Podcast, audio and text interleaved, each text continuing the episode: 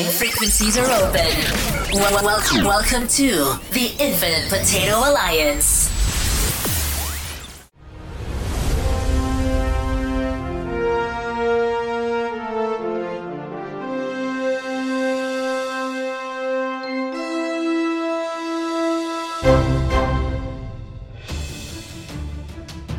Welcome to That Star Trek Podcast. Are you out of your mind? Watch and learn. This is going to be awesome. This is your place for detailed analysis and speculation of all things Trek. You are Starfleet to the core. I can smell it on you.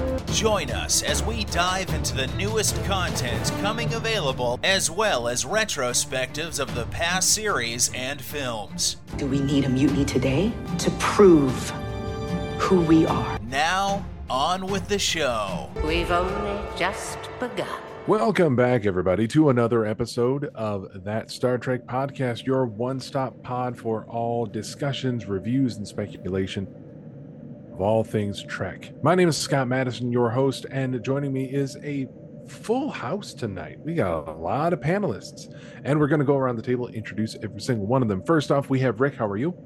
All I have is my stink. Y- y- yeah, that's that's not news. I, I've always suspected. Joining us as well, we have the, the the big tamale of the Infinite Potato Alliance, the man himself. We have Sean Ray. How are you? I hope we'll be allowed to view their aquifers. and joining us from sunny, sunny Canada, it's it, it's known for its sunniness, right? We have Nick Yeager. How are you? It's important to respect their customs, Bill. we're gonna we're gonna we're gonna talk about that. Um, joining us as well from Captain Game Show, the host himself, John Irons. How are you? Yeah, I didn't write down the quote. It's it's, it's funny though. It's like, uh, it was like uh, all, all I all I do is the the the, the moans all day and night or something like that. I wrote it down. I wrote it down when I saw it because I thought it was very funny. But I, I don't know where it is now. I forgot. I, I didn't plan to be on the show. I'm doing great. Thank you. How are you? Fantastic. Well, I'm I'm needing uh, some of the moans myself. And rounding out our panel this week, we have joining us after a long absence, but it's a delight to have him back. Direct from DC on screen and a host of other podcasts, we have David C. Robertson. How are Well, you? You know, Star Trek Universe would be a better a better plug there for this show. But uh It- it- it and by the way, be, but rounding out, is that a fat joke? uh, no. And Oh. And I'll only defend my use of DC on screen because that's where I started listening to you, and I don't know why, but I and where you stopped. I I was struck. Damn. and I, I was struck with a moment of doubt. As is it is it Star Trek Universe podcast? Is it is Yeah. Star Trek? Yeah. The title was just a little un, unsteady in my head, so I went with the one that I knew that I knew. Sorry, I had to pick apart what you said because I don't remember the episode well enough to pull the quote. So All right, well, that that is a pain that I understand. Welcome to my world. By Hiya, way, John. I, I would just like to raise a procedural point here. I just finished listening uh, this morning to There's last no week, procedure. There's last no week's show. and when Neek called me an old perv, it was funny. Mm. When Neek said you had to get used to disappointment, oh, we're done, folks. No, it was funny. Both those, both those things were funny. What are you talking about? Actually, Scott, honestly, I think Scott's thing was funnier than yours. No, it's all good shit. it's all good. I enjoyed it. It was good. It was good. Embrace the All right. yes, as as this introduction uh, may not necessarily make it clear to everyone, we are here to discuss Star Trek, a few different Star Trek things, as a matter of fact. As we have been doing for the past couple weeks, we will begin this week's discussion by uh, a brief uh, a brief going over of the latest episode of Star Trek: Very Short Treks. Mm. Uh, this latest episode, Worst Contact, directed by Aaron Hawkins, wherein an away team of uh, Commander William Riker, or uh, we should say Commander Bill Riker, and Dr. Crusher, and some no name jackass beam down to a planet uh, for a very unannounced first contact because I they had just brought their very first warp engine online so now obviously they're very ready for first contact but it turns out they're gross so let's uh, cr- let's cripple their uh, their scientific discovery and banish them from uh, any potential chance of joining the federation because they're they're icky I thought it was I thought it was kind of funny. Uh, I believe uh, Rick did not. I'm curious to see what everyone else thought. Um, but I, Rick, eh, not not to put you on the spot. I only think I only say that you didn't think it was funny because you indicated in messages that you didn't really think it was funny. So I I do want to. I've been wanting to hear more of your specific thoughts on on this very short trek uh, since you posted that. So I do want to start with you. Um, uh, what what are some of your uh, comments? What are some of your Uh. I, I don't have much to say about it. I hated it. It was not funny. It was like it was written by an eight year old. It was disgusting and not in an amusing way, just in a stupid, puerile, juvenile, kindergarten way. And that's really all I need to say about it. All I agree with all of those things except that I did think it was funny. Like can't- I, laughed a lot throughout I- that. I can't say I'm surprised because I have over the years gotten a sense for uh, what Sean thinks is entertainment. I just think I, I, I, I mean, I think we're taking this, these very short treks too serious. They're they're they're. I mean, they're just supposed to be little jokes, and that's but what if it's they not are. I funny, mean, it's not, just- you know, if it's not It- funny, it it's not was, funny. but it was. It was But- funny. But, I, but that's the thing. It's it's it's all subjective. You know, f- humor is one of the most subjective things that there is, and Mhm. I, you know, I don't go into these going, all right, I'm going to hate this one a lot too. You know, I keep hoping that they'll be funny, and they just keep being stupid and just and not the- not amusing me. They were both of those things. They were stupid. It was it was very stupid. I agree with that. It was very stupid, but it was funny. the, the key thing the key thing the uh, the modifier that is missing from from a lot of these sentences is it's funny to you or it wasn't funny to me that's I would that's the assume thing that, that we that's, need to- assu- that's implied. well for for, mo- for most people it is but only when i hear rick and sean going back and forth back and forth sometimes i had to say guys remember it was funny to you and it well, wasn't it's just like you, I like and that it's the okay. joke. The joke. I mean, it was just one joke, but it's like a Saturday Night Live skit. It's just one joke that they just keep doing over and over, but they build on it. And it was uh, when they got to the to the to the point that oh, we're going to we're going to cook this fish in every microwave on your planet. yeah, I, was laughing. I liked that part just because it, it's a very specific yet at the same time very relatable uh, reference. Yeah. of cooking. I think they fish in- in a specifically said microwave. break room. We're going to go in every break room on your planet or something like that and cook Yeah, this leftover fish. I think so. Um, all right, we're going to call that Sean's turn at the table. So I'm not going to ask what you thought of it because because that was enough. Now after Rick's after Rick's opinion, watching the reactions on John and Neek's faces, I have to go to them next. John, John, give me your take on this very short trek. Uh, this might shock everyone, uh, but I agree with Rick. yes. uh, and I and I because I wasn't on uh, last week's episode, but Scott, you're like, yeah, I, I feel like Rick felt about the last one. I feel about this one. Uh, whereas like it was, the one joke kind of went on too long, and I was like, yeah, I feel the same way, and same on this one. I don't think I hated it as much as I know I didn't hate it as much as Rick did. Um, but no, it wasn't that. It was all right. I didn't think it was particularly funny. It was just fine. It was it was it was it was a it was a booger joke that you know again for it to have been three minutes long, it was probably twice as long as it needed to be. Like we, we got it. Like oh no, the walls are. It's like okay, okay. I mean, it, it, I wasn't disgusted or offended. And then I don't mean disgusted because it's disgusting. I mean disgusted at the idea of it, like Rick was. uh, but no, it was, you know, scale of one to five. I give it a two. All right. But it was only three minutes long. So E- that- exactly. that's what it, that's what it is. All right, Neek, give it to us. I did think it was funny, and I also thought it was brilliant commentary because this storyline was a mirror to the Vulcans experiencing first contact with humans. We know that Vulcans think Yeah. humans are gross, that we smell bad, and they find us distasteful.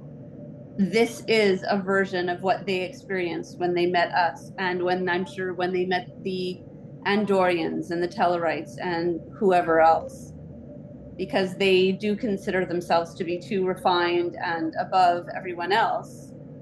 And so for them meeting these other species, it's it's uncomfortable for them. And so in the very short trek, you know, they made it a very exaggerated joke and they made it a bunch of customs that are super disgusting from our point of view. But that is reality. I mean, taking it even outside of Star Trek, that's the experience that everyone has had at some point encountering the culture of someone else. You know, white people are offended by Indians smelling like curry. Asian people are offended when white people walk around in their houses with their shoes on. These are common things.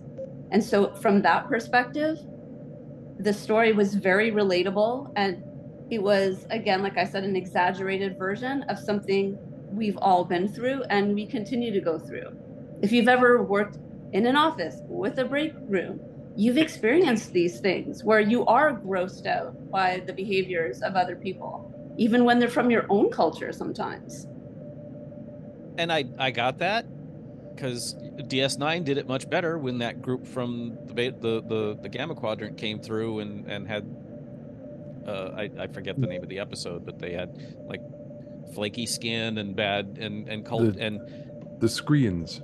yeah um and you know i i i grasped that part of it but the execution was so juvenile that i i think that it just didn't work for me I was also annoyed that uh, Riker blew up the thing. They could have just beamed away. Uh, yeah. they could have just beamed away. It, Well, it was, it was it a is a little bit comedy. extreme. I get it. Yeah. I understand that it's a comedy. And Well, it's, yeah, and it's, an absurdist comedy as well. And if you're not someone who enjoys absurd humor, then you're not going to get it. I'm someone who very much enjoys absurdity, so I don't mind those things. I know we Yeah, haven't met it in was- real life, but I also absorb, uh, uh, enjoy absurd. It was it was an exagger it was an I was- was exaggeration. fine. so It was- it was so he But I- so he did what actual Riker may have wanted to do. So he just animated Riker just did it. Yeah, he, he was he was acting very much like like a human. Hey, speaking of humans, there's another human on this panel. Dave, what did you think of this very short trek? I, I do want to clarify. I didn't clear my throat to draw attention to myself. I didn't even Um, awesome. Uh, so I love absurdist humor. I love dick jokes and like the silliest bullshit you could think of. Hated this episode. Hated the previous two episodes. The one joke I've laughed at in the whole trilogy is so far is uh, Spock pranking the guy by having him transport back with his guts falling out. Just uh, that was funny to me. But It's funny because Yeah. he usually has legs. yeah.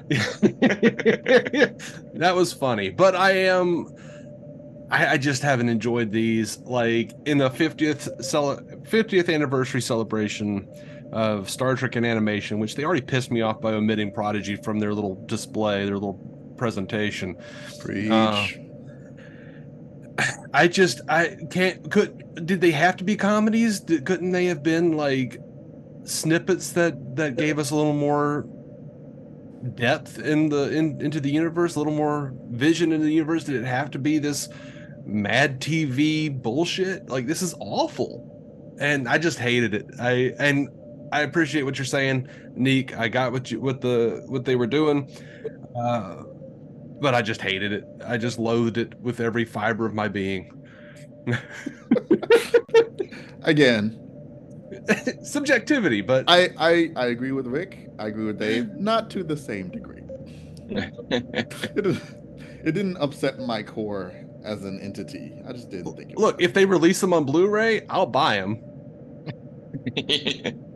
But I'll I'll be angry about it. well, and like every Star Trek fan about everything Star Trek. That's right. Well, well, let, let me give you just a, a a bit of my perspective on this. Until Neek said we have to respect their customs bill, and then I had to think about what that came from. I had totally forgotten about this one. So it's Mhm. not like it. I've been sitting here with this hot coal in my belly, going, "This fucking goddamn piece of shit!" You know, I am. yeah, I you were. posted, I posted what I did on Facebook and then forgot its existence. And if we hadn't talked about it tonight, I w- it wouldn't I wouldn't have crossed my mind again. But because we are doing a show about it and we have to talk about it, then the the the bile came back. Yeah, and I, you know what, man, I'm not, I'm not, you know, sitting here like a lot of these people are like, this is what Trek is now. I'm like, no, God, shut, shut the hell up. Yeah, it's just a, No, it's it's just a that. little. I mean, it's just a little joke that they're. I mean, they're putting out, and there's gonna be what two more of them, so there's like five in all. I'm like, Yeah. yeah. I've seen a, I've seen a lot of people complaining about them online. I'm like, I mean, just God damn it. we can we we still hear you, Sean.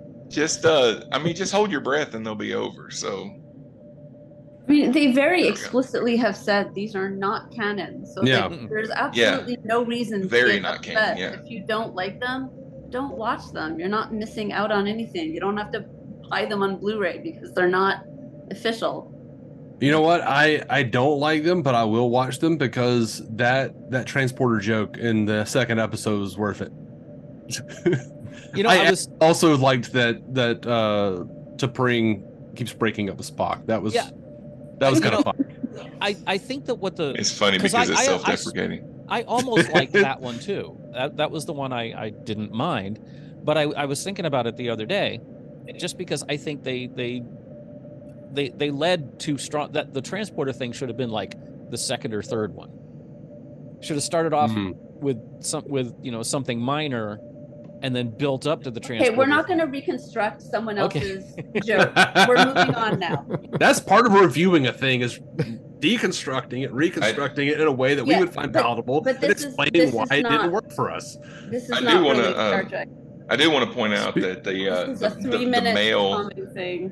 the male alien was played by um, Dana Snyder, who used to be on Aqua Teen Hunger Force. He he played the the Shake, Mhm. and okay. uh, and he used to. There was a, he he used to host a podcast I used to listen to, but uh, he doesn't anymore. And Sarah Sherman, who used to be on Saturday Night Live, I think she was the she was the female.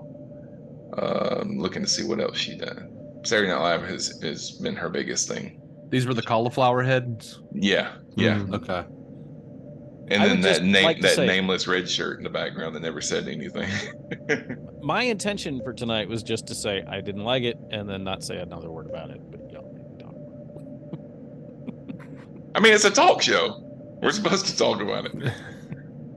Speaking of talking about stuff, we can also talk about something entirely different rather than that short trek. We could, in fact, discuss the centerpiece of this particular podcast Star Trek Lower Decks, epi- Season 4, Episode 4, Something Borrowed, Something Green, written by Grace Parra Janney and directed by Bob Suarez. This, I, I really like this episode and I'm I'm eager to hear what everyone else has to say. Uh, I'm going to go in reverse order around the around the screen, get everyone's take. Uh, Dave, overall, overall in general, what did you think of this episode of Lower Decks? Oh, I loved it. Absolutely, 100% adored it. Fantastic. Uh, we ran over long for the very short trek, so we're going to keep this brief. You're done, John. What did you think of this episode? Thought it was great. Fantastic, Neek.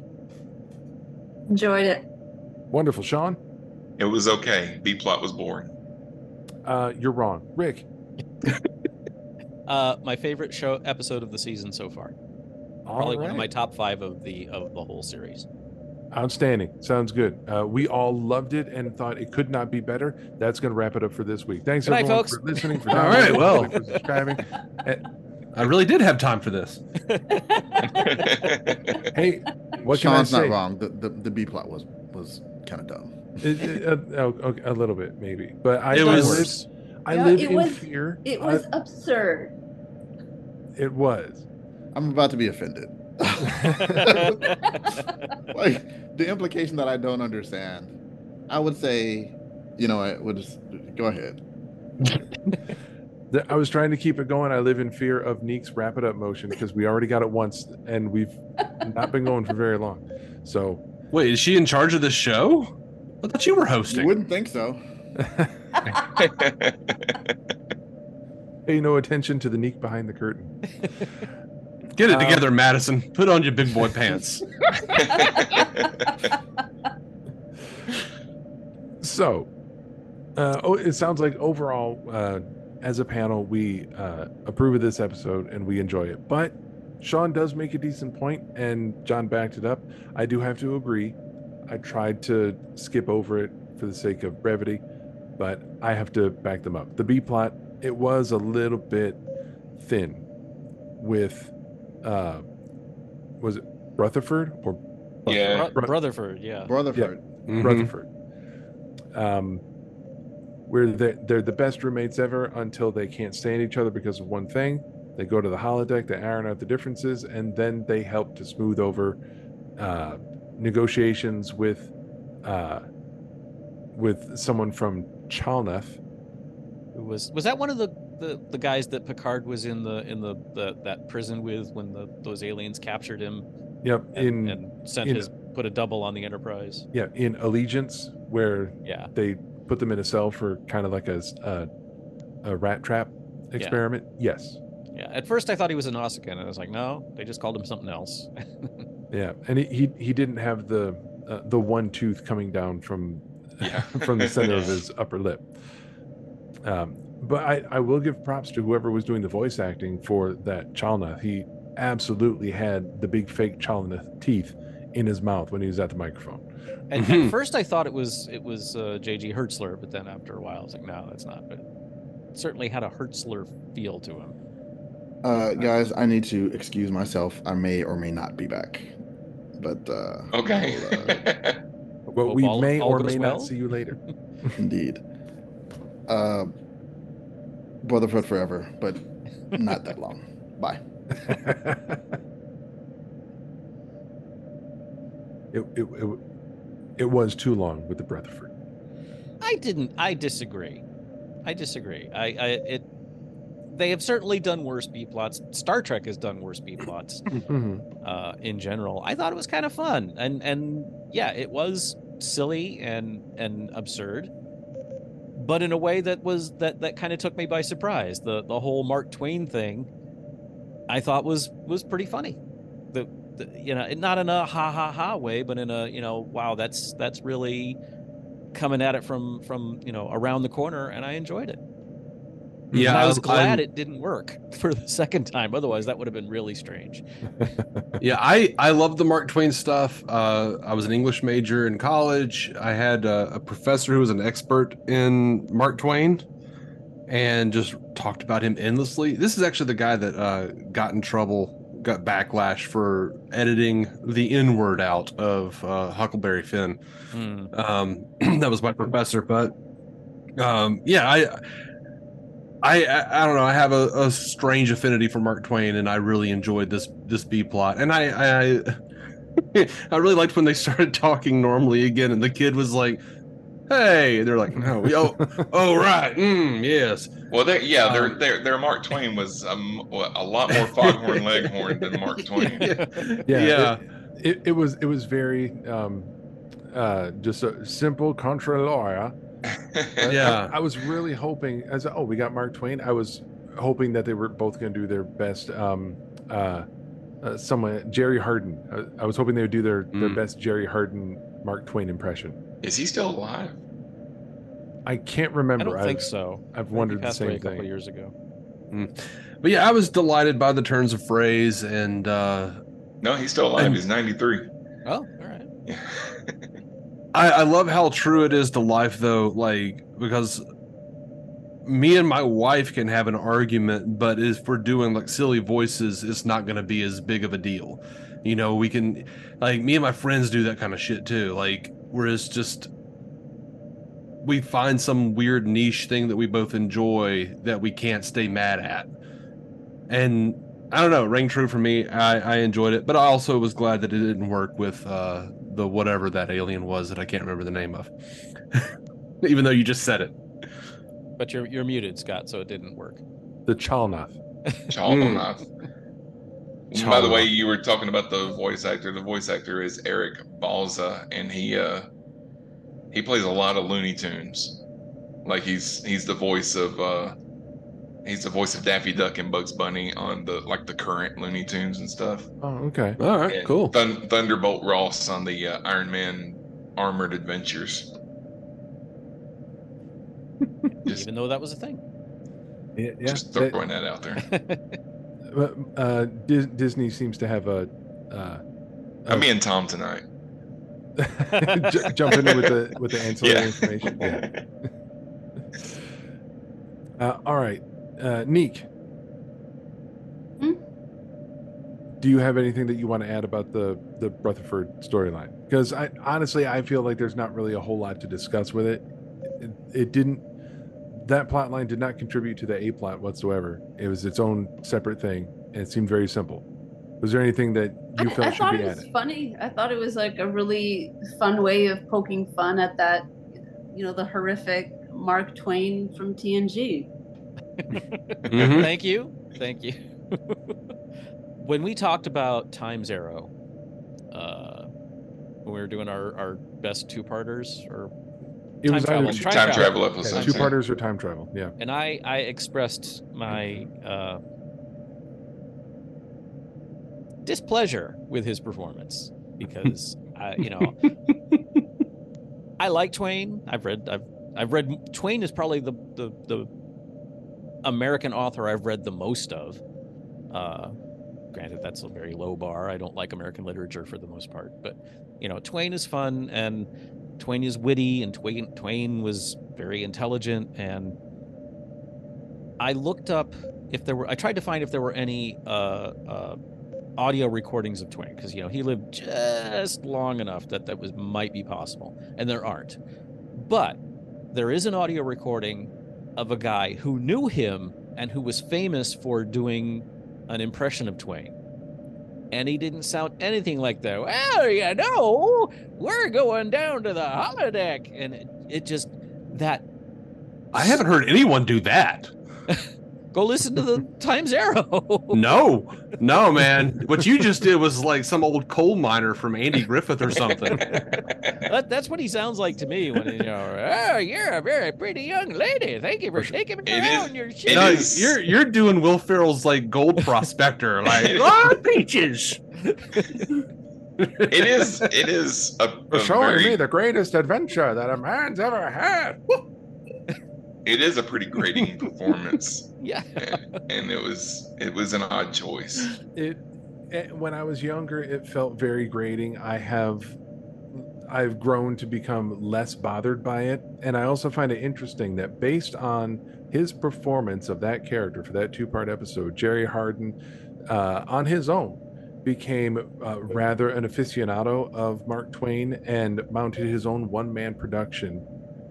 Uh, his one man, a one man stage production about Mark Twain's life. I can't imagine listening to that for 90 minutes straight. Oh, I'd blow my brains out. All right. Now, what I do want to move on to, not to say that the Rutherford storyline is uh, unimportant, but it is. So I want to move on to the the A plot, where we have Tendi being called back to Orion to participate in her sister's wedding, and we get the the deepest dive and the best look into uh, Tendi as a character, as a person, that we've gotten in this whole series. They touched As on Mariner pointed out, which was one of my favorite Yeah. Mariner lines ever. Mhm. She, she, uh, what is it? uh, This is the most backstory we've ever gotten. Yeah, the, hung a lampshade on the fact that it's taken this long to really get into Tendi's backstory. We got tastes of it a little bit. I think it was last season where we got got indications that there was definitely a lot more to her than we thought, and she was much more important than she was letting on. Uh, but this definitely uh, dug into it a lot more, and it made things a whole lot clearer for her character. Uh, so even if just for that, I really enjoyed the the main the main story for this episode. Also, I thought it, w- it was well written. It was a nice little adventure. Um, it even had some good moments of drama near the end, uh, and hilarious interplay between Tendi, Mariner, and T'Lyn. Uh, so, keep, keeping it general because I find this is happening with lower decks. I have a hard time, you know, picking specific plot points because the episode goes by so quickly. Not just because it's a half hour show, but because they keep things moving so fast. I wonder if that's why uh, this is Neek's favorite series of Star Trek ever because it, it keeps things moving so fast. I'm I'm never gonna let go of this whole speed thing with Neek. I don't care that it's not funny anymore. I'm gonna do it anyway. Um, does anyone have any uh, moment, specific moments or aspects of this a plot that they that they really enjoyed that stood out for them uh, against all the rest? Uh, Sean, let me start with you. Um, I mean, this episode was to me. I mean, I know you guys loved it. It was okay. I mean, I didn't. I didn't dislike the episode. Um, but uh, I mean, I did. I, I laughed pretty hard when uh, Mariner. I mean, but yeah, Mariner just kept getting stabbed. I thought that was pretty funny. In the same Uh, place. That was that was like an old Simpsons bit. Yeah, it was great. and um, and I know this was the this is like the first time we've ever seen the Orion homeworld, right? Yeah, that's correct. Um, and but I mean, other than that, it was kind of I'm I'm not as big of a fan of Tendi as you guys are. I mean, I don't dislike her. I mean, I think she's fine, but it, to me, she's more of a she's kind of a background character. But it, I mean, that's because they haven't really, like you said, they haven't really given her a backstory until now. But uh, but yeah, I mean, it, it was it was okay. It was it was good. It wasn't Mhm. great. I'm I'm never gonna call Tendi like you know my favorite character or one of my favorite characters. She's she's always maybe not always, but most of the time, uh, she's a fun character, and it's a delight to see her on screen because when they give her stuff to do, it's usually entertaining and endearing. Um, but with putting her so front and center in this episode, I don't know. There, I'll put it this way: there are going to be viewers out there who, after this episode, are going to consider Tendi their favorite character. This is the type of favorite making episode that you get every once in a while. Um, Rick, did you have any aspects of the A plot that that you were particularly fond of? Uh, y- yeah, y'all can go to hell. Tendi's awesome. Just, I, I Didn't love I It. just say? that- okay. I love it when Tendi. Let the gets- record show that in no time in my disagreements with Rick that I ever tell him to go to hell. uh, and let the record show that I did not drop the f bomb I had primed for that. I'm behaving, trying to behave myself. Oh, you've dropped it tonight. You've dropped it so far. I did, I did once, yeah, Yeah. earlier, uh, and I think it was justified. And I, but I even then I pulled it in a little bit. Anyway, to, to be um, fair for Rick, if he does it less than three times, he can still say he hasn't done it. Um, remember last season when the Orion ship, when when Tendi was on the Orion ship, and they and she had that, and she had to she had to go full Orion to take over the ship so that they all wouldn't die. I forget what the exact thing. That's when I realized how much I like Tendi because I was like, I love characters who are, uh, who on the surface are kind of Clark Kent, but in but you know, but they're really Superman, but they don't let it out, kind of kind of thing. I know it's a terrible comparison, but um, I love it when Tendi gets to be badass Tendi, and we got we got a lot of that in this. Oh, what did they call her? What did- what did? Uh, and I also I just think Mistress of the fact- Winter Constellations. Not Yeah. that one. It was it was what I, I love the fact that her sister's name is D'Erika, um, but because because that's just so silly and and absurd. um, They were no, She they, was she meant was to be the supposed to be the, the the the tip of the silver sword or something like that. And uh, Oh, it and was I- like the moonlets, the the moon something, something I- about I- the moonlight and the tip of the sword or some shit. yeah, I think it was the tip of the moonlit blade. I think. yeah, Yeah, something like yeah, that. And I was like, that is such a cool title.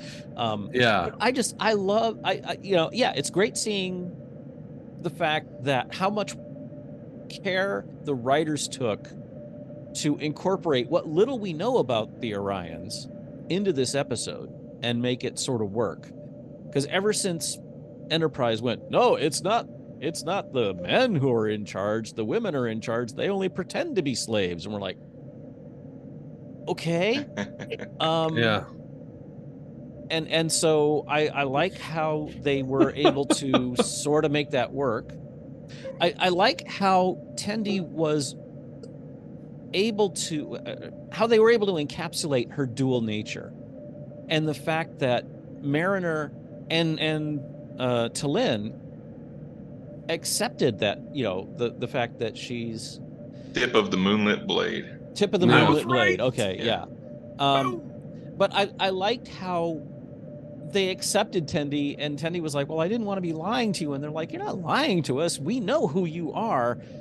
But this is also cool that you're this too. It was, and, and the, the the friendship between the three of them was very heartwarming, very wholesome. I loved it.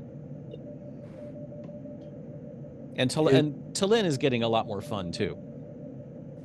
Yeah, she was in this episode allowing herself to reveal, you know, under the surface, I don't necessarily have to be super stuffy and and Vulcan. I can cut Mhm. loose. Look at me throw this pad out the window. Boom. I mean, someone else is going to find it, and and you know, but still, it, it's garbage now. Yeah, no one needs to see that. Um, Dave, Yes. Uh, was there anything that you liked about uh, this episode's uh, main plot, other than the the awesome titles that that Tendi had? Well, first of all, just let me say that Brotherford was in fact important because we never see those characters together, and I feel like that was a good maintenance. Um, main plot. Um, I yeah, I love I love Tendi. Tendi is my favorite character and was before this episode. Um, I think she's a fantastic character with a lot of mystery behind her. We got a little less mystery now, but I look forward to seeing her come into her own more and reconcile both sides of who she is and embrace uh, the person she was before she left Orion. Uh, because she's not just one thing or just the thing she wants to be, she's also where she came from. Um, I'm loving T'Lyn. Gabriel uh, Gabrielle Ruiz, uh, who was fantastic as Valencia on Crazy Ex Girlfriend, is doing a fantastic job. She hits those comedic beats and does it without emotion, and uh, I'm in awe of that personally. Um, yeah, I just really enjoyed seeing the, the everything, the Orion world. I, I enjoyed seeing uh, the their friendship gelling more. I, I thought it was fantastic. I just thought of something real quick, I'm, and I'm not going to hijack this any further because this is just one real quick thing. What I just realized is uh, Tendi reminds me a lot of my favorite character from the Orville, uh, but I can't remember her name. The security chief. The- the- Tendi reminds me of character. yeah, no, the the, the the the security chief who was who was like the the Which Petite- one? the the one that was like the petite little girl who could tear like tear doors apart because she was from a high gravity planet. I can't remember any of the That's character both names. of from- them because I think the the replacement security chief was from the same. The first one, then. Okay, gotcha, gotcha. I can't remember her name either, but I can I can see her in my but head. but she And- was like, she she was trying to not be the, you know, the huge badass she was because she didn't want to put everybody off. But then when she had to be the badass, she was, and I, I just I I guess I enjoy that trope maybe. Yeah. Mhm. Lieutenant Alara. Thank you. That's right. That's right. and and yeah, I, I have to agree with Rick. I, not to say that they're the same character, but you, No, you can definitely see similarities between between those two characters. It it is a trope, and when it's executed well, it's great. When it's not, it's whew, it's not. Neek, what did you think?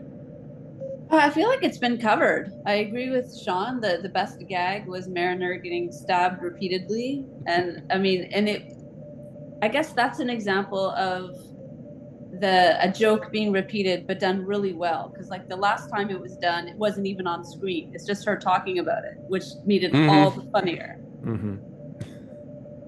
And yeah, I enjoyed seeing the Orion homeworld, getting a little bit more about their culture. I think they did, again, like the Twain gag, they did a really good job of poking fun at the ridiculousness that had been established previously. Because the Orions have always been, uh, let's say, problematic and and then enterprise almost made them more problematic somehow in, in an attempt to correct those problems. And it, it became such a like cringy thing that the way lower decks is making them so front and center by having a main character be orion and now exploring that culture to an absurd degree it's hilarious. I mean well done. Well done lower decks once again for taking something that has been established in Star Trek and just poking it and needling it and just drawing every gag they can out of that. I loved how Enterprise was like, "Yeah, they're in charge now. You're welcome, feminists." Why are you patting yourself on the back for this? yeah. You're you're telling us they're in charge because they can make everyone too horny, to function. Mm. Yeah. I mean, that is a thing, but and then and discovery didn't exactly make things better because i think the one time we really saw orion's focused on with discovery was when Mirror Georgiou uh, uh, got some i think like information they needed for their mission and she did it by having sex with two orions at the same time mm-hmm. Oh, Georgiou. but, Who- but and, they were sex slaves as well.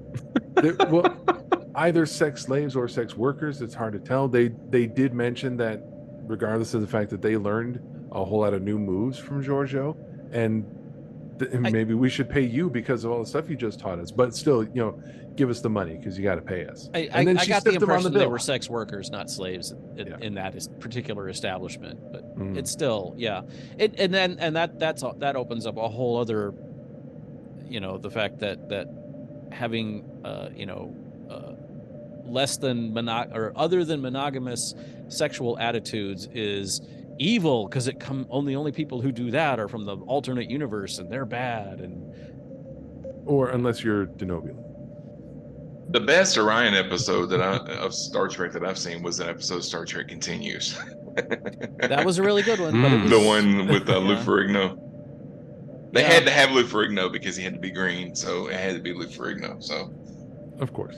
but then we again there's the whole Vic thing. But anyway, Yeah. Um, uh, something we skipped from the very beginning. Mhm. The Death Ship is back. No, oh, oh, I was coming back to that. Oh, okay, okay. yeah, we got to see the Orion lower decks. yeah, we but we've seen the same. Like, I don't feel like we skipped it because we've already seen it twice before. Like, it's the same gag over and over again. Just get to the damn point on that. Yeah, Well, wait yeah, about seven more episodes for that. Well, But- we'll- but what we'll was go ahead and different hit, about hit the- the scene now? I, I was gonna loop back around to it at, at the end, but but we'll jump into it now. I I kind of see Dave's point in that there's not a whole lot new with this scene compared to the the Klingon ship getting blowed up and the Romulan ship get blowed up. But I will say that the design of the Orion ship in this opening scene looked gorgeous, That was sweet. Yeah. And the music in this opening scene was was killer. I loved mm-hmm. it. Do you guys think that they are actually just teleporting these crews away and we're going to wind up with like sort of a lower deck secret wars type of thing where it's just like all the different crew lower decks people teaming up. I, Well, they're they're, def- they're definitely destroying the ship because we've Yeah. seen the wreckage. But yeah, as far as the crew, I don't know. We're not As seeing as the- bodies. As far Yeah. as the people on it, I I might have at least considered that a possibility before this episode, because in in the the wash of white light, we see the bodies not not dematerialize. We see them like get obliterated. We see the bodies get torn apart. What?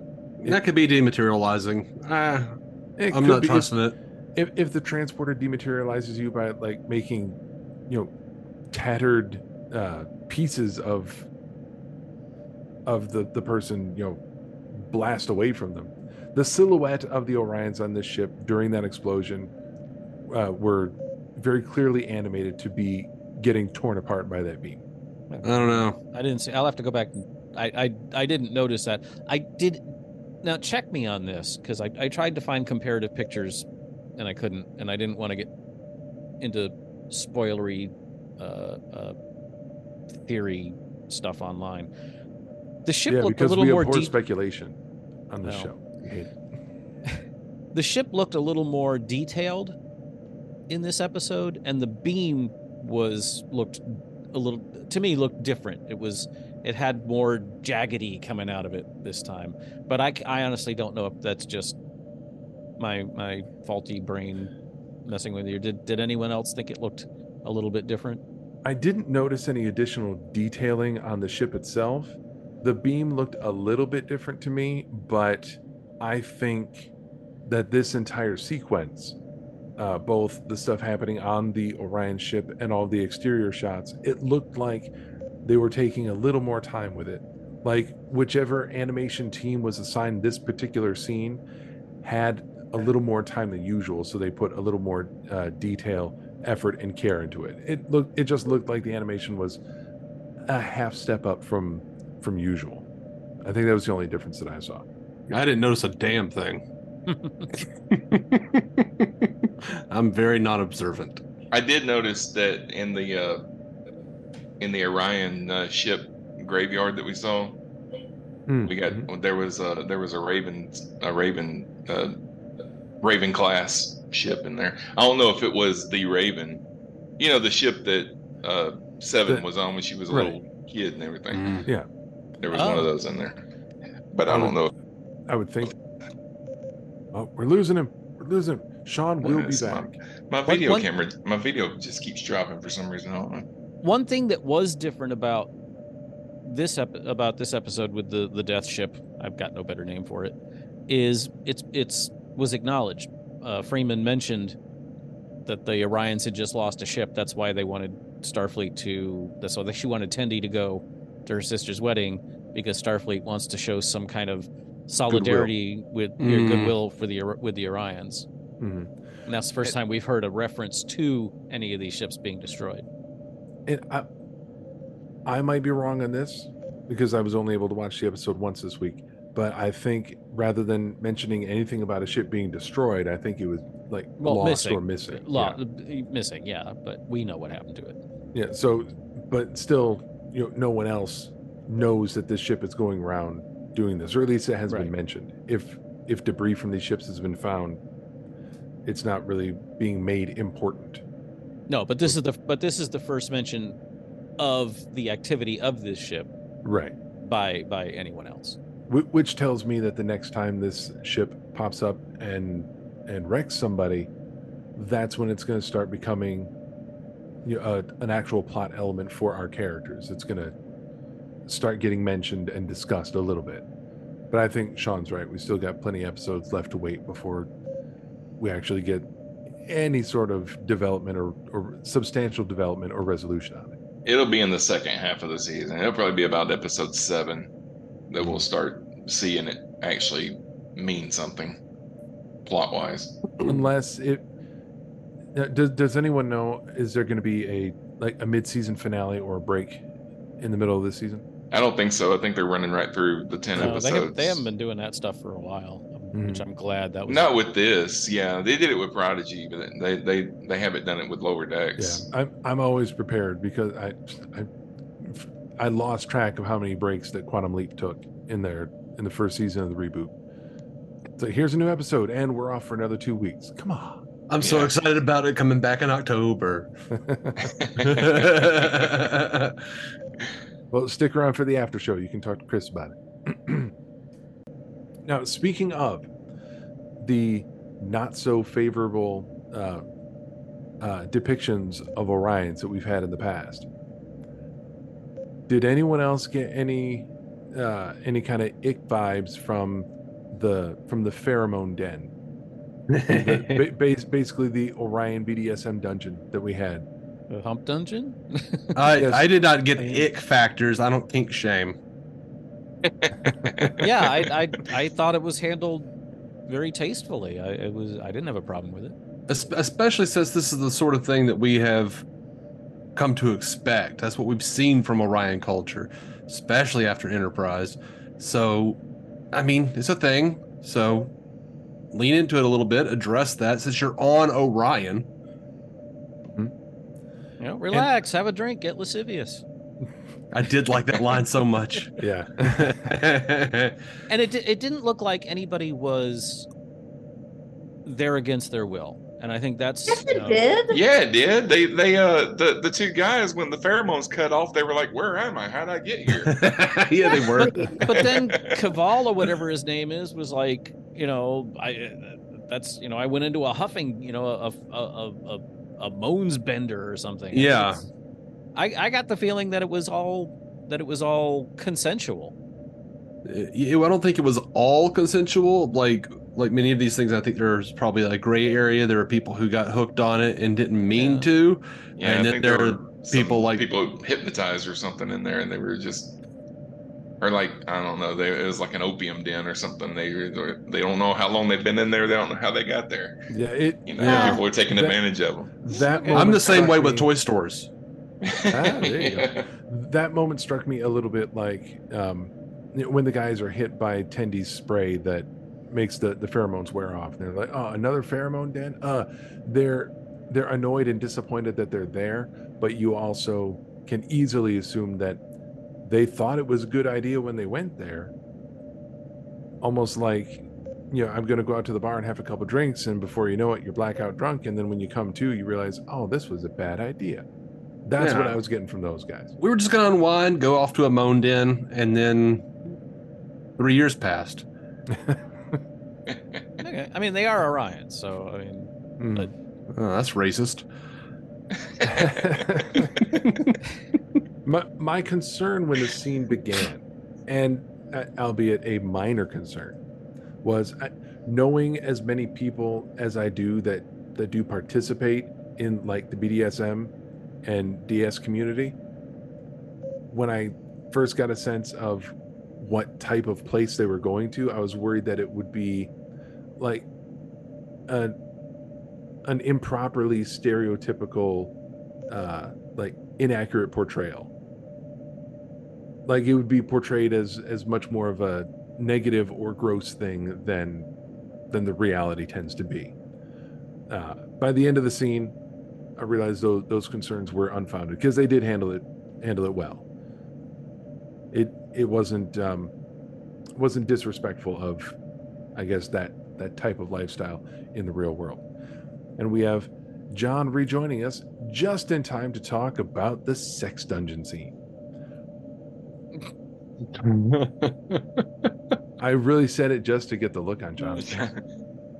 I'm not going to do this. Sex dungeon scene? Yeah. John's like, and I'm out. the, the, the Orion uh, pheromone dungeon. Oh, that term means something different to me. But no, go ahead. I'm not going to ask which term you're talking about. Actually, I lied. We were just kind of coming to the end of that discussion. You missed it, but I. I, lied did get a kick out of the uh, the the almost James Bond-ish uh, battle between Tendi and and her high school friend with the the murder bug or whatever that was. yeah. The, yes, I love that. the the murder bug drinking game. Yeah. I did get some. What was it? Uh, some Skyfall vibes from that one. Well, I was thinking more the uh, the uh, oh the Never Say Never Again with the the, the video game. Ah, that one I forget.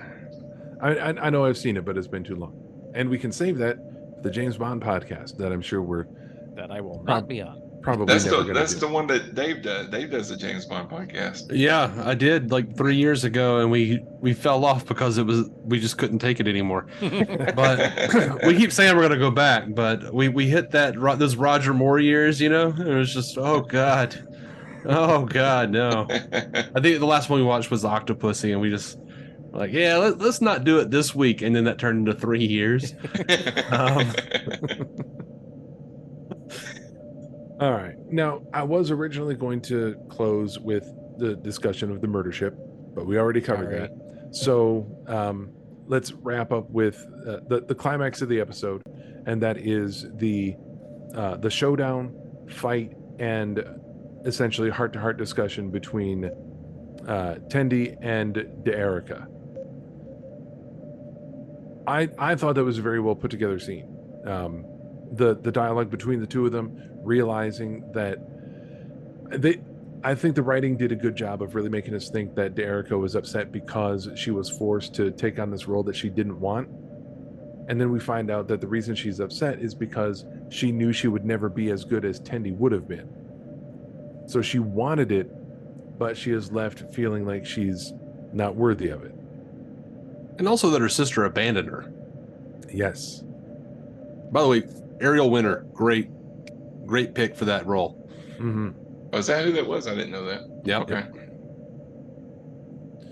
Um, anyone have any any particular uh, standout thoughts about that about that final scene? That was great. Well, loved it. It was it was awesome that Mariner got stabbed again because we all loved that. That, that that was going to be my comment. I enjoyed Yeah. that man. I got stabbed in the same hole again. Yeah, for the third That time. It, well, it, Incredible. Yeah, four wasn't times, that- but we didn't was- see. It was almost absurdist. wasn't that wasn't that the the bit where she was like literally hiding behind a panel and it ricochets and hits her? Mm-hmm. Yeah, that was that was fantastic. Like like Nick said, it was it was off screen, Yeah. and she was like, "Oh come on!" No, there was a fourth after that where she mentioned it. Yeah, they're they're Oh. going through photos of the wedding, and it turns out that she had gotten stabbed a fourth time. During the, Oh. the daddy daughter dance or something like that. Yes. So- yeah. Oh, I missed that. yeah. If not for the subtitles, I would have missed it too. Oh, sub. Speaking of subtitle, oh, never mind, never mind. This, I'll fin- finish the the fight. All right. Um, uh, it, anybody else? Neek. Neek has been quiet for a little bit. It's good. I have no comments. I don't know what to do with that. I rely on Neek to give us the the the unexpected, nuanced view that that most of us usually miss. I like that Neek that not Neek's. uh, I don't know Neek's parents. I like that Tendi's parents um, were like totally cool with Tendi bringing home friends. You know, so Yeah. because and uh, uh and and like Tendi's dad was just like really chill. I like and and and I like that they didn't do the trope that we have we've saw with in lower decks where you know the mother is the is the is the harsh and the dad is really chill until the mother notices him being chill and then he has to like clam up. He was just like, dude, ah! I just I like I got a kick out of it. You mean Strange New Worlds? Yeah, Mm. that too. Mhm. Thank you. That trope's been on everything. Give him a break. Jesus. No, I won't. 'Cause he No. gets Fair enough. shit I two don't deserve episodes it. ago, I don't deserve a break. and I'll never See- forgive him. I, look, I am a reed in the wind, you know? Like, I'll be like, ah, give him a break. And you're like, no. I'm like, that's fair. Take him down, John. Sound argument. You've convinced me. But but speaking of the subtitles, normally I, I don't when I you know I, I I've said this before. I watch the first the first time I watch it, I just watch it to watch it, and then the second time I watch it with the subtitles on. Normally they're just subtitles, and it's you know it's no big deal. But I had to laugh because when Tendi first meets her parents, or first first encounters her parents, Tendi and her mom get off of their sedan chairs and they kiss and the subtitles literally say moi, Mwah. Mwah. Mwah. Wah, wah. and it's it was funny one because who the hell spells out you know it, they should have just said think it's it's visual there was no need for a, for a subtitle there they're kissing on uh, each other on the cheeks but when my daughter was born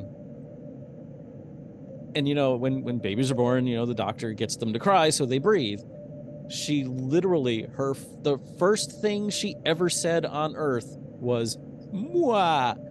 she and both my wife and I tease her about it every now and then. Not don't tease her, but we tell her. You literally, she literally went mwah, mwah, mwah. and so I, I had to laugh at that. The, other, the the subtitle thing that I noticed in the episode was, um, yeah, it, it was it was at the very end when Rutherford and Boimler were back in the holodeck being Mozart. oh they my were god, I love that. you know, speaking in uh, you know an uh, affected uh, dialect for that scene. When the shot switches to an exterior shot and rutherford says well these are hard to play it makes a note of uh unaccented. Yeah, rutherford unaccented. Whoa these are hard to play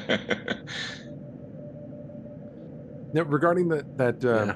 that final fight scene um and this is the last question i have for for the episode was anyone expecting because i was expecting uh, some mention of this after Erica won the fight and everyone was was okay with each other and it's time to head back to the wedding i was expecting at some point probably after they got back to the ship Tendi admitting that she let her sister win because she wanted her to be confident as the prime no, never never occurred to me. It, it not didn't to occur say that i'm disappointed with what they did but it is just I, I was expecting that that little turn I would have been annoyed if they had done that. I'm I'm glad that she legitimately won. mm-hmm. I wouldn't have cared if they'd done that.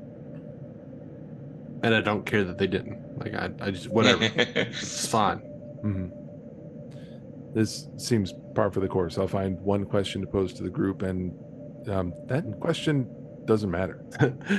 Here's my big question for the Yeah. episode. No one gives a shit. um, Just in case you were wondering, uh, Dave, that's gonna be the clip that I put at the end of next. That's gonna the, the promos. I'm gonna I'm gonna. That may be the, gonna- that may I'm be gonna the new slip- theme song for the. I was gonna say the- I'm gonna slip the it into the into the intro when Sean's not looking.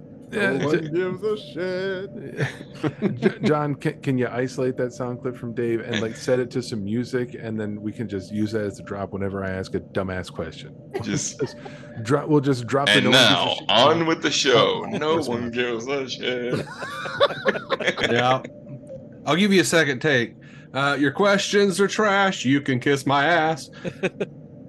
No one gives a shit. No, that's, It was not a dumbass question. no. Wait, Most of us are indifferent to Save that it for the musical episode. point. Since I did have an opinion, I feel like I'm the best.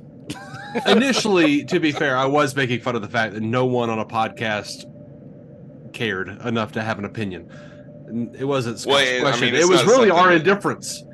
Yeah, it's not problem. something that crossed my mind when I was watching the episode. But if it had happened, yeah, I mean, but I'm I was kind of at this point I was, I was kind of indifferent to the episode anyway. I mean, I wasn't really thinking a, a lot about it. So Hey, you know, now that you mention it, I think I probably agree with John. It would have bothered me, um, but maybe not too much. But why?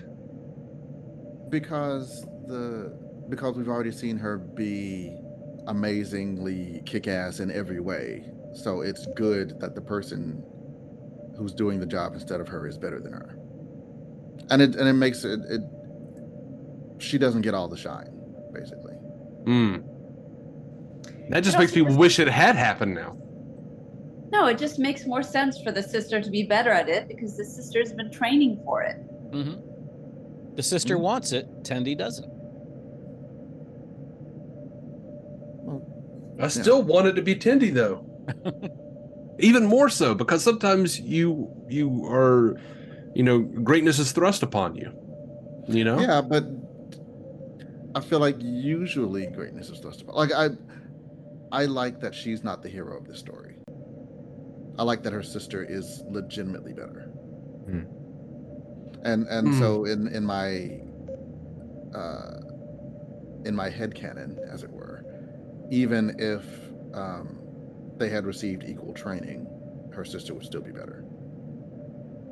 Hmm. Not not because she necessarily she wants it more, but she's just better. Sometimes But if she had just better. if she had faked it, that would have made her the bigger person. I Yeah, like that that, too. Eh. It would have may, maybe the bigger person, but also a liar who some green savior. She's been lying this whole time about who she is. That's not. He that's got not, it. He got it. You know. She- lying to family. Uh, it, it, it doesn't matter. I, What I planet like- are you from, Scott? Most of my interactions with my family are lies. no, I'm I- kidding. I They do might be like, watching. I do like that that Tendi's family seem to be legitimately loving to each other. Yeah. Yeah, it didn't seem like some kind of some kind of weird broken family that has uh, nothing but issues and no actual affection for each other. It they they they seem to be a a functioning family. They just have a kid who decided to, you know, pursue Starfleet rather than the family business, but Well, they they're also one of the top five syndicates and in they- the Orion crime. And they weren't web, even they weren't even super pissed that she left for Starfleet. They're just like, okay, Yeah. well, you can't call anymore. Well, they they Yeah. they did have the universal foreknowledge that that's what she would do because she used to sit out in the field underneath a tree and gaze up at the stars at night. Mhm. And that in Star Trek, that's what you do when you're going to join Starfleet. Mhm. Yeah. always, always. Um, It- that you only have two options in your life if you're if you're sitting out and looking up at the stars. You're either going to join Starfleet or die in a fire. Dude, I was gonna say that. I was, I was gonna say if I care, if a kid sits underneath a tree and gazes at the stars at night, you know they're going to Starfleet unless they get burned in a fire. Son of a bitch! Can't believe you got there before me. Or Renee. Redemption. I don't understand that joke, so I'm going to cut it all out. I hope you enjoyed it. No, no, no.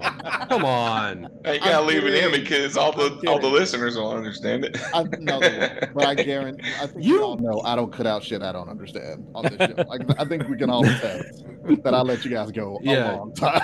You that mean you can't. Yeah, you can't punish the real Star Trek fans just because you're not one. I know. Anywho, um, I know. And I don't How care can we- to argue. How can I we think that's canon. continue? I don't care that much. That's canon. How can we continue after that? That's canon, and that's the episode. We're g- that's going to take us to the end of our discussion of Star Trek Lower Decks, Season Four, Episode Four, Something Borrowed, Something Green. Um, I had fun, and I want to thank each and every panelist from this from this uh, family-sized, extra large panel this week. I'm going to go party around- size. yeah, party size panel. It's a party panel. Um, gonna go around and have everyone tell us where we can find them elsewhere on the internet. Gonna start with Rick. Uh, you can't find me elsewhere on the internet, but right here on the network, you can find me on this show, on Captain Game Show from time to time, uh, on uh, uh, Cosmic Potato, and uh, a show that will be starting soon. And I'm There's tired another of show making we excuses. It will be here when it's here. Yeah, that's all. You don't have to say anything about it at all. Didn't you give a date? Didn't didn't you give a I date? I did, and then things The- uh, changed. stop. And I'll Let- tell you all about what mentioning it. changed when the when the, the when we're done recording, You want me to cut that out, Rick? You want me to cut it out? I- if you want. Yeah. uh, you can cut out the the part where Sean starts kicking him in the ribs again. That's No, my but- job. That's the best part. That's what I get paid for. All right, Sean, what do you have to share with everyone? Uh, I, I I want to point out that the uh, character of Z- Z- Zoto, who was one of the Orion Syndicate, was voiced by Debra Wilson, who also played uh, the she was the voice of Captain Lisa Cusack in the Star Trek Deep Space Nine episode "The Sound of Her Voice," Mm-hmm. Oh. and also Janeway is a murderer. John, save us. Hashtag Where can people PM. find you? Uh, you can find me hosting Captain Game Show, and you can find me on various shows around the network. I personally think uh, T'Lyn and Boimler would be a great couple. Neek, save us. Where can people find you online? Well, you can stay right here on the Infinite Potato Alliance and listen to Moon Show. Moon for Show. all- For all mankind podcast. And you can go to superanemic.com to read my Star Trek recaps. Recap. Oh, sorry. And what you did with Up the Long Ladder was brilliant. Yep. Thank you. As of this recording, latest uh, super anemic is TNG season two up the long ladder. It, it's it's a Hall of Famer. It's it's it's fantastic. One of her best. Uh, and finally, our special guest, Dave Robertson. Thank you for joining us once again. Thank you for having me. I was glad to see you when I joined the Zoom call late. Surprise, surprise. Um, but please share with everyone where can everyone find you online? Uh, well, right now I'm doing Star Trek Universe podcast, and uh, we are doing our reviews of Lower Decks and all new Star Trek that's coming out. And I'm doing that with my buddy Matt. We've been doing that. So we've been talking about Star Trek since we were six. Um, but we've also just recently expanded. I'm doing uh, original series reviews with my friend Effie Oppelders, who has never seen Star Trek before. Uh, she's in her late 20s, never seen it. Is turned out to be a very interesting take, and we are, I think, six episodes into the original series and have recorded a seventh. Um, if you're into the DC studios, excited about James Gunn, we're also doing uh, DC on screen, talking about all that. All I thought he was a liar. uh no, I didn't. I didn't find that when I did the research. Doesn't Effie? Doesn't she live in the Netherlands. Netherlands? Did they not have Star Trek over there? She just didn't watch it. Oh, okay. People are so That- judgy. That, that's I that's hate you allowed. guys so much. People are allowed to not watch Star Trek if they don't want to. No.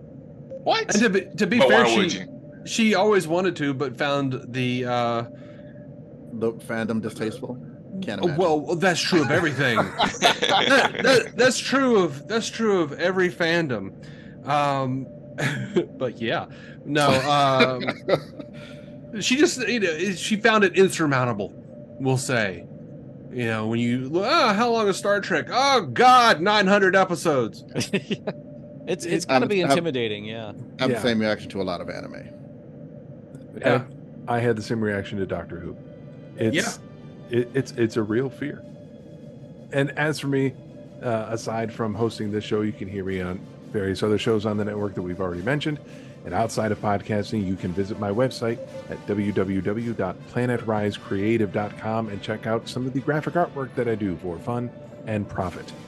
And that is officially going to take us to the end of this episode. Thank you, everyone, for listening, for downloading, hopefully subscribing.